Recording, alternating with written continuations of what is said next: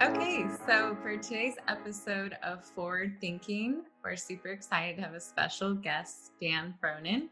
So, welcome, Dan. Thank you so much. I'm super excited to be here today. Dan is the CMO of one of the leading direct mail and e-gift sending platforms, Sendoso, um, and also has uh, a great background. He's been one of our clients actually at a few different companies, um, including Skedulo, where he was the SVP of marketing, and Apttus, where he was the VP of marketing. Um, so uh, we when we thought of, you know, what traits does a CMO look for in a marketing ops person, one of the first people we thought of is Dan, just knowing how much he knows about the department. Um, and actually, this leads us into our kind of first area we want to talk about is Dan actually has a background in marketing ops. So he was actually a director of marketing ops at a mu- music publishing company. So um, it probably a little bit different back then. But Dan, I would love to know, you know, what was it like leading MOPS back in uh, 2010? And that was actually, I think, right when market automation was getting hot and and starting. And um, can you take us through how you went from your director role in marketing ops all the way to CMO today?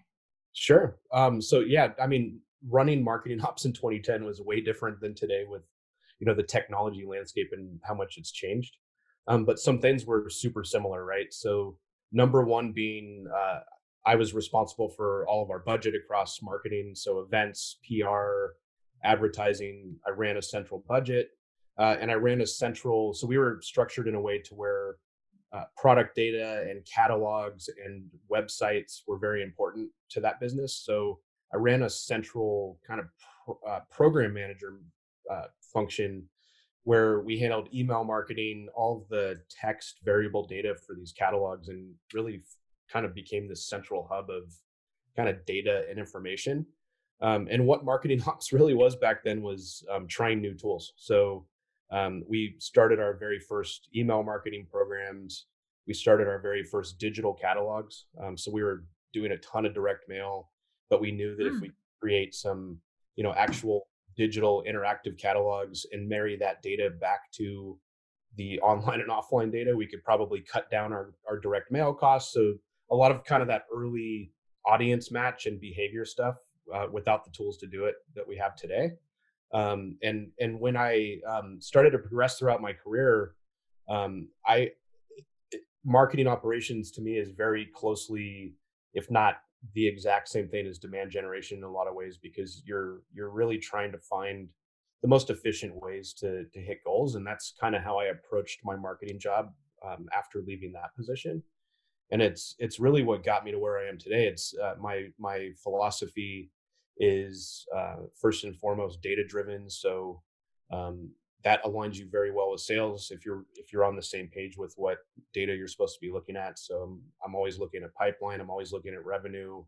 Obviously we can get in the weeds and start talking about data as it relates to names and mqls and sqls and all that fun stuff but fundamentally if you can figure out like those top level business objectives and then start to work backwards mm-hmm. um, you can leverage those those marketing ops chops um, and and pretty much take them wherever you want because it, it makes you um, it makes you financial minded it makes you efficient it makes you um, able to have conversations across a lot of different areas well yeah we talk about a, a lot of the time marketing operations are the closest to the data and data if you're a data driven company then marketing operations they're they're the key to unlocking the insight from that data yeah. Yeah and you're the closest just to all of marketing like you said.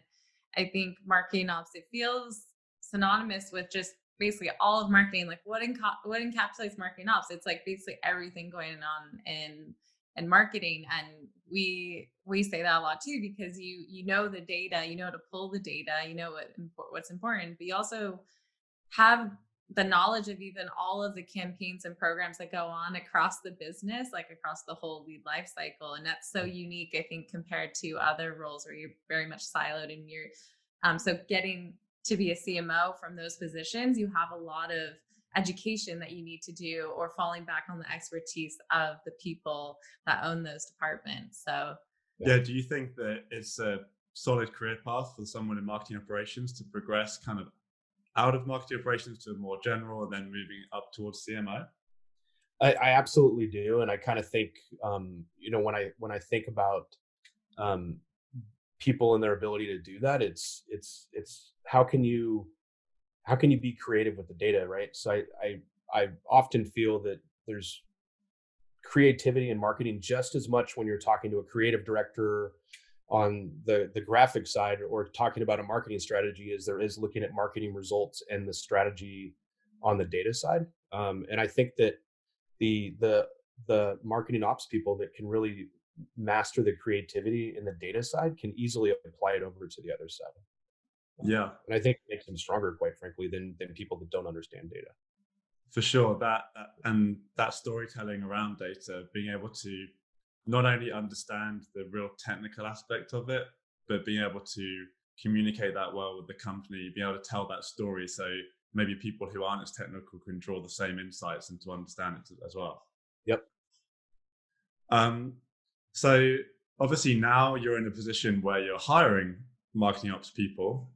Um, and yeah, I feel like we're everyone probably thinks there's we're a bit of a unique bunch and there's different traits that different marketing operations people have, and there's different traits that obviously you need. But what would you say when you're looking to hire someone in marketing operations? What are some of the hardest to find traits that you look for and that are going to really give them an advantage um, to thrive in that role? Yeah, it's, it's an interesting question. I think I think there's two answers. The first being what the stages of the company. So if you're an earlier mm-hmm. stage company, like say just took your Series A and you're looking to get some operations rigor, it's not uncommon for marketing ops to really be handling ops for the entire go-to-market team.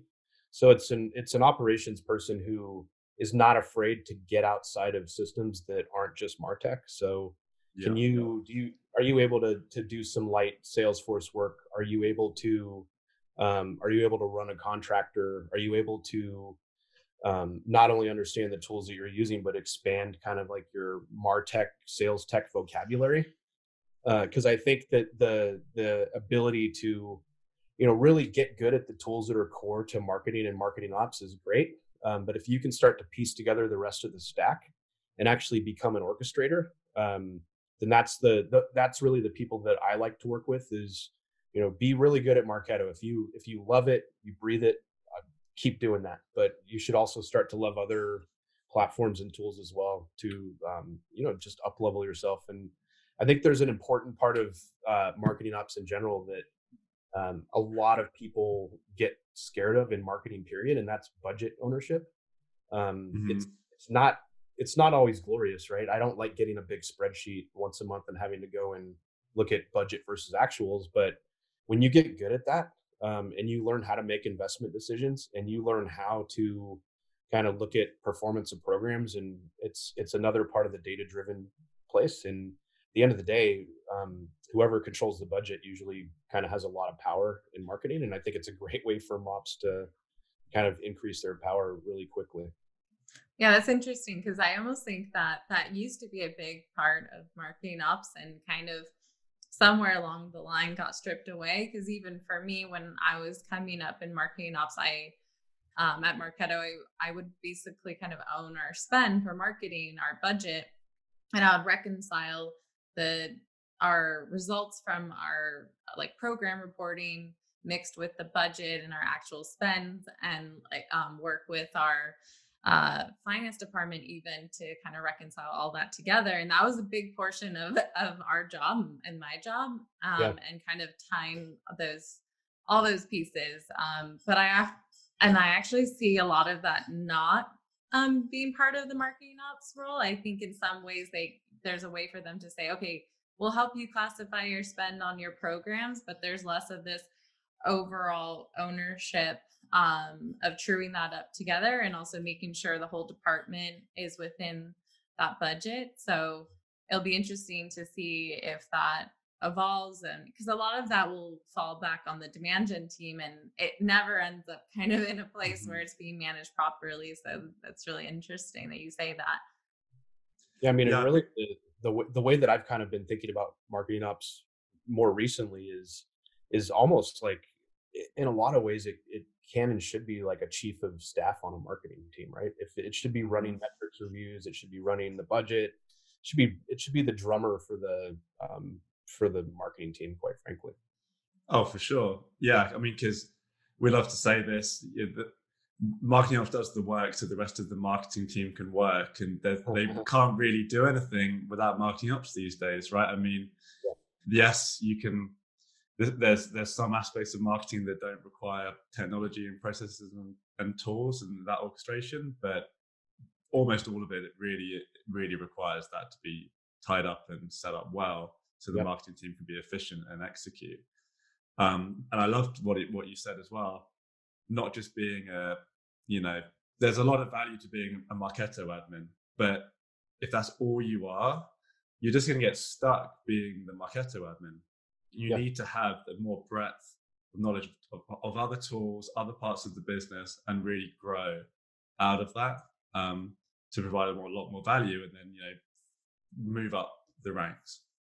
Absolutely. Um, I think also too, you bring up a few things about that person really working cross functionally, especially at a startup. And when we think of even hiring a, a leader, um, some of the different traits that come to mind are a bit different than what's on the marketing ops um, you know job description. It's always focused on you know what tools do you know? What you know can you do xyz um, so if you were gonna maybe you know flip that and say here are kind of like the soft skills that a cmo is looking for that a leader of marketing ops has do you have a few of those that you think are super important or that you would add to that list Absolutely. I think, you know, some of those soft skills are, you know, do you have the ability to communicate with people um, that have different personality types? So can you be a chameleon? Because, mm-hmm. you know, mm-hmm. and and that comes back to like how do you become like a VP of marketing or a CMO someday?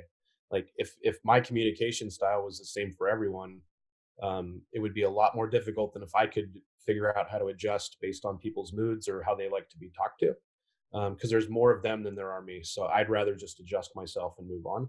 And I think that that's very important for an ops person as well, especially when you're trying to work cross functionally. Um, you know what hot button issues might be for the product marketing team versus the demand gen team and how to ask the questions in the right way. Uh, and I think the other piece here too is um, like how, you know, we're entering there's a lot of conversations around marketing ops versus sales ops versus CX ops versus revenue ops and how versed are you in um, kind of the the full funnel? And and how much do you know about customer lifecycle because mm-hmm. regardless of whether we have a revenue ops focus or not like most companies need to be at least executing in the background as if it's a centralized function at this point. So i think it's yeah. someone who understands that as well. What, what's your opinion on that evolution um, where the you know, marketing ops sales ops you know combining into this revenue ops function? Love to know what, what your thoughts are I think um, I think in business, the less silos, the better. So I, I view revenue ops as just a, a silo, quite frankly. Where mm-hmm. um, you know, if you were to pull marketing ops away from me, it would kind of be like taking my right arm. Um, yeah. I'd, I'd have to go through another department and another set of standards and another set of opinions in order to get my job done. Um, mm-hmm. But I do the the philosophy around end to end. I agree with 100%. And I, I do think that there needs to be a framework and a cross collaboration between uh, the different operations teams yeah. on as part of Rev.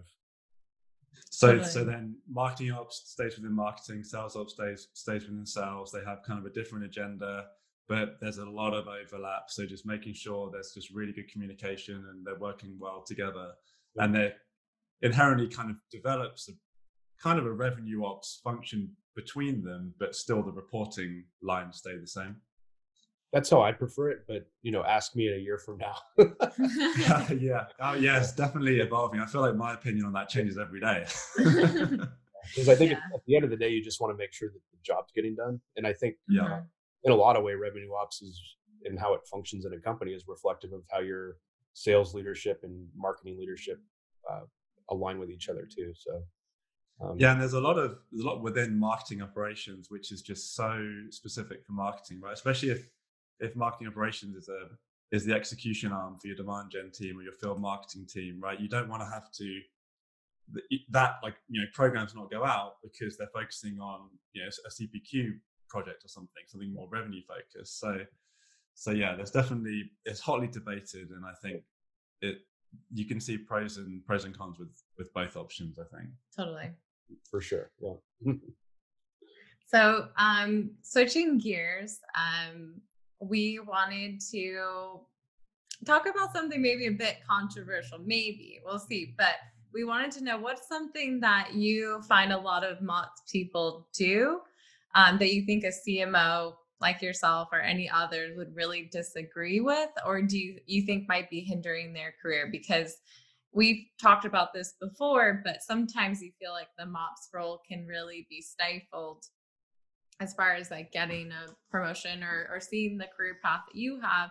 And it could be some of maybe the areas they're focusing on or things that they're doing. So do you have any opinions on maybe some what those things are or um, what you think they could do better to um, in in lieu of that yeah it's it's interesting and i i could probably apply it to like my own career too and it's like knowing when to focus on a detail and when not and when to let go quite frankly so you know i love marketing ops i love demand gen it's where i come from and um, I could dig into data and and dashboards and geek out with the best of them. Um, but I do think that you probably, you know, in order to be more successful and to move up, is is learn your audience, learn when to dig into a super deep metric and when to keep it up here because uh, it can quickly become quicksand and it can quickly kind of almost drown out a conversation where you don't get your business point across if you're if you're talking too much technical detail without enough just business yeah, and that's kind of goes back to your saying before: be a chameleon, right? Know know your audience and adapt to your talk track to them. Yeah, so I think as well, marketing operations people, especially those that come from that technical background, could probably mm-hmm. fall into that trap. Maybe those that because a lot of there's like two groups generally: those coming from marketing, those coming from a technical background, and they kind of meet in marketing operations. Mm-hmm. Those coming from marketing probably understand that, right? Because they don't, they're not they understand the data enough and they understand that to be able to do their job, but they're not they're not coming from that point of view. They're coming from a marketing point of view. Yep. Um, have you have you found that when you've kind of thought about this the person and their communication style and whether they come from that technical type background or marketing background and how they've been communicating data and reporting? Yeah, and I mean, I and honestly, I, I feel like somewhat of responsibility is on me to make sure that there's a mm. reporting framework and a way that, to guide the conversations that are meaningful to the company. Um, and I, I feel like that there's a way to to really leverage both kind of technical, I guess I would call them personality types, right? Um, to to achieve the same result. Mm-hmm. Have you? So actually, maybe kind of jump diving a bit deeper into kind of that framework that you just mentioned what are what are the metrics that matter to you and, and what level of detail do you generally try to go to when you're um, you know, you're absorbing data and you're getting that information from your team and you're relaying that to the board you know ceo and kind of as, as a cmo like what are you looking for there? I know it's such a massive question but if you can like dive into that. Yeah so i mean the, the way that i kind of think about it at the board level i want every metric that we look at to be in a report card right? So we're we're highly aligned yeah. with our SDR organization. So at the end of the day, marketing and SDR are trying to achieve a certain number of meetings that move to pipeline and a certain amount of uh, ACV that moves to pipeline. And then from a revenue success standpoint, we're trying to uh, hit a certain revenue number, and I've committed a certain percentage of that comes from marketing and SDR. So how did how did that perform, right? Uh, and that's all the board needs to see. Um, they need to know if it's working or if it's not, and if it is, um, working then like let's talk about like what we're going to invest more in to give you more of that but then it in the marketing team meetings and you know when i go and talk to our exec team that's when we get into the next level deeper metrics. What does it take to get to x amount of meetings? What does it take to get to those revenue numbers? And use those as regular kind of health check metrics. So i care a lot about um, you know how is our how's our database marketing program running? How are our Sendoso for Sendoso programs running? How many inbound leads are we getting? How many target accounts have we actually taken through a cadence and recycled back to the database or dispositioned into actual pipelines? So we, we care about all of that. um, and we check in on it regularly via dashboards and and metrics reviews. But at the the top level, it's more around um, you know, are you hitting the business goal? And if you are, how do you do more of it? If you're not, let's go deeper and see what's not working. Yeah. Yeah, I love that. So how I mean, I feel like most companies now know marketing needs a revenue number, but I think it's probably there's probably still some that haven't quite got there yet. How important is is having a revenue number to you as a marketer, CMO? so if um, if a marketer brings me a dashboard that does not have a revenue number on it, I tell them that um, I don't want to see the dashboard. So I, I think it's about yeah. as important as it gets. Um, yeah. For me personally, um, you know, a, a, large portion of my variable comp is tied to overall revenue performance, and I wouldn't have it any other way. Um, mm-hmm. I, I, think it's critical. I, I, you know, I joked with one of the CEOs that I used to work for. Um, he recently hired another marketer, and um, he said he was thinking about putting that marketer on a revenue number. And I said, you've never really truly been a marketer until you've had a revenue number. So embrace it. yeah. Yeah, I love it. It's, it's, definitely, it just creates the right behavior, right? The company is there to, you know, drive pipeline, close that pipeline. And if you're, if you're only focusing on the metrics before that, then that can really skew, skew some strange behavior or manipulation of those numbers. Absolutely. Um, so switching gears again, so we've worked with you at a few companies now, like Chris you mentioned at the beginning, and one thing that we've talked to, you know, seems very important to you is the ABM strategy, working with sales. You mentioned that as well um, on this and on this call. So, given that, I'd love to know, like, from your point of view, like who owns ABM? Like, obviously, it could be sales, you, marketing, like com- combination. Like I'd love to dive into how you've structured that. Yeah. And then how important has marketing operations been to that on the ex- on the execution of that plan? Yeah, I mean, I, I've, I've rolled out ABM and been a part of ABM at a few different companies now, and I'll hands down say that the best performing ABM has buy-in from marketing, from sales development, from account executives, and uh, here at Sendoso, actually from our CX team as well, right? So mm-hmm. I think when you're when you're kind of putting a target account framework around your your TAM and defining what your world is and all agreeing that what a tier 1 looks like, a 2, a 3, how many employees should be in a company, whatever it is, when you have that centralized agreement across uh, all of go to market and customer facing teams, uh, it, it's actually this um, it's almost uplifting because you're all having the same conversation in the same context uh, and and understanding the world uh, in the same way. Uh, and ABM, I mean, that's just the data piece, right? I think as it relates to the the actual journey with, you know, what does messaging look like? What does the life cycle look like? What are the different steps look like? Um, that's where I think ops is just so critical to be aligning with you know, um, marketing ops, obviously the tip of the spear, but then with sales ops and CX ops to make sure that it's a consistent experience across the entire business. Mm-hmm. And how and how much then do you rely on your tech stack to support your ABM? Um, obviously, there's there's lots of different tools in the ABM space now. Um, you can mention the ones you use or not if that's up to you. But how important is is the actual tech stack to really getting the insight, and getting an understanding of your target accounts, following, creating programs for them, all of that kind of stuff. Like, how how yeah, is that? I think the first the first agreement that you have to have really with with marketing and SDR and sales, and more marketing and SDR than anyone is like, are you thinking in a world of leads that are disparate? You don't really know where they come from, other than that they liked you, or are you thinking in a world of accounts um, where mm-hmm. the people in those accounts are of individuals and um, and need to be spoken to in a certain way. Um, so I think the the that's an agreement that does not require technology. Full stop. So if you can agree on that and start approaching your world with accounts and then contacts, um, then that's the first thing. And I think the technology is then what enables that. Um, and we we use a ton of different uh, technology. I mean, we have EverString for target account um, data and and being able to prioritize. We've got Engagio for the the actual uh, life cycle data on where they are in their engagement funnel. We've got Terminus for digital advertising. We actually just brought on 6sense on top of that for mm-hmm. their point of view on you know the dark funnel.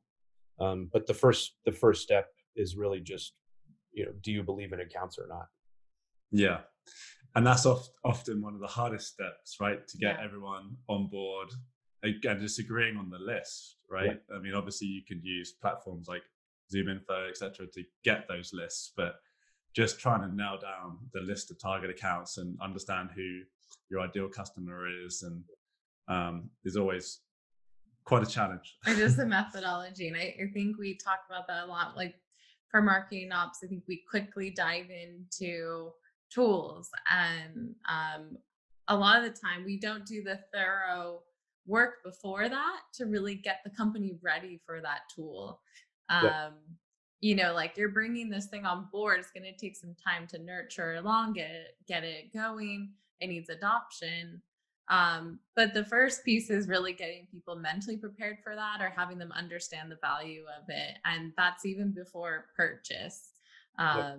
And you can apply that to what you talked about with ABM tools and the ABM strategy, but really like anything attribution tools, um, you know, anything that where it really takes that level of education to make it work, um, yep. or people using it to make it work uh, is definitely important. Yeah. All right. So lastly, um, you know, free question kind of but we just wanted to know what was one or two pieces of career advice you'd give to anyone in b2b marketing and specifically ops um, and you know because we, talked about what you look for but is there anything else you know from your point of view you are a cmo now that you think um, looking back on your you know your own career what is some advice you'd give yourself yeah it's it's interesting um I think you you actually said it on one of your recent podcasts, and it's something that that I had said back in the day, and it reminded me of it. Is like some be being comfortable with being uncomfortable. I think is mm-hmm. just so critical, especially when you're in a data role and and you're you know kind of flying close to the sun. Like you're if you're in marketing ops, you're helping with board slides. You're seeing if we're winning or losing. Um, and you you just have to be okay with like seeing bad things, whether that's in data or performance or whatever um, and not letting it affect you um, so that you can get better and more well-rounded and then i think the the other thing is um, get out there and and do these sorts of things like get on a podcast get on um, mm-hmm.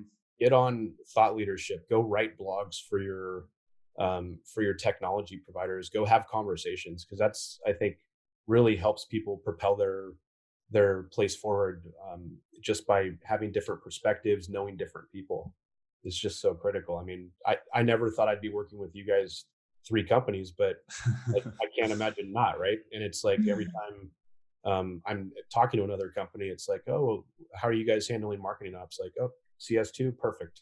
like, yeah. So how how would you? So I, I, the uncomfortable thing is such a such a good point. I think um, that in marketing operations there's a, there's a lot that can make you uncomfortable, but it's probably true for every role. But how, what, have you come up with any strategies to deal with that? Is it just kind of a learned behavior? Like, how do you like what what would what would you be your advice to someone who struggles with that day to day? Yeah, I think um, it's so Maria Pergolino, who I know we all know. Um, she had us read a book when I was at Apttus um, called Emotional IQ or something, Emotional Intelligence and they had like a 24 hour rule as part of that book and that really stuck with me it's like if you see data or you see something that you don't have to react to right away take a little bit of time reflect and then figure out how you're going to respond i think is a really good uh, strategy for being uncomfortable with uncomfortable things it because half of the battle is not reacting it's being more intellectual and figuring out how to deal with it and sometimes you don't even have to deal with it that's yeah. that's amazing. I love that because I think you can apply that to so many things too. Uh, not just the being uncomfortable, but just anything in in marketing operations where we just react and we're not thinking about the strategic like nature or or is this a priority now? Kind of you touched on it. Like you don't have to do everything. Like what what is going to be your on your priority list? Yes, you might get an email about this problem, but you need to look at that within the context of everything else take 24 hours think about it is that should that really be at the top of your list should you be dropping everything else just to deal with that one thing so yeah, uh, that's a that's a, I think that's a great way to to sign off. And having that time gives you the option to even think about do I trust this data or is there a reason for the source of this? And you can dig deeper. Uh, I, I read probably my favorite blog post this year today by Rand Fishkin, and he was talking about how attribution is probably like killing a lot of creative marketing because you know we do a podcast like this and it's sad to say but people are just going to go straight to google and search that one cool thing i listened to on their podcast you know like mm-hmm. you can't pick that up from an attribution source and then if you just take that you know you see your numbers going up and marketing's doing great and you can at least say oh we did a podcast that week like of course you know let's tie some attribution to that. But because you can't get that into a dashboard on salesforce doesn't mean you stop doing it um, but if you talk about revenue like you said with your board and as long as it's up and to the right and you're making you're just thinking, okay, maybe I need to get that data a different way, or I need to think about things a different way.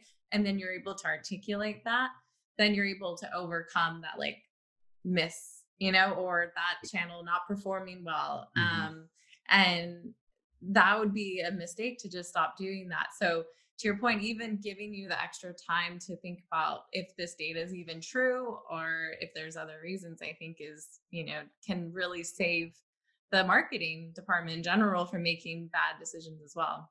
Yeah, yeah and I think uh, we actually brought you know you Dan up on a podcast back you know I forget several weeks ago about um, three strategies that I think helping companies break through the noise because you do a lot of things like this and I feel like a lot every week I see you speaking to someone else and it's just like really really good you even mentioned it obviously it's good good for you but it's also great for Sendoso right getting the brand awareness out of there but it's probably there might be some ways you can you track that, but it's going to be quite hard to track that. But you must just inherently know that this is you know a good thing to do all around. It's just a win-win. And there's probably other activities, kind of more maybe in some of the content marketing that is a little bit harder to track when it's not on your own web property. Like how how do you reconcile that um, when you're thinking about what to put the marketing team's time into? Yeah, it's a it's a tough one, and I I think it's highly contingent upon the brand that you're with, um, like mm-hmm. and how it plays into kind of the brand voice. And for us at Sendoso, like we know that um, that we are kind of loud, boisterous, like we're something that lands on your desk, and we just believe in brand. So. You know the way that I justify it is um, anyone that would type in sendoso.com, like I'm going to assume that they saw something like this at some point, and that's yep. driving just direct web traffic, right? And you can measure mm-hmm. that over time and um, and we have measured it over time. I mean, even before I joined, Chris and team were doing this all the time, and you just you kind of just see this natural trend and just part of part of the brand.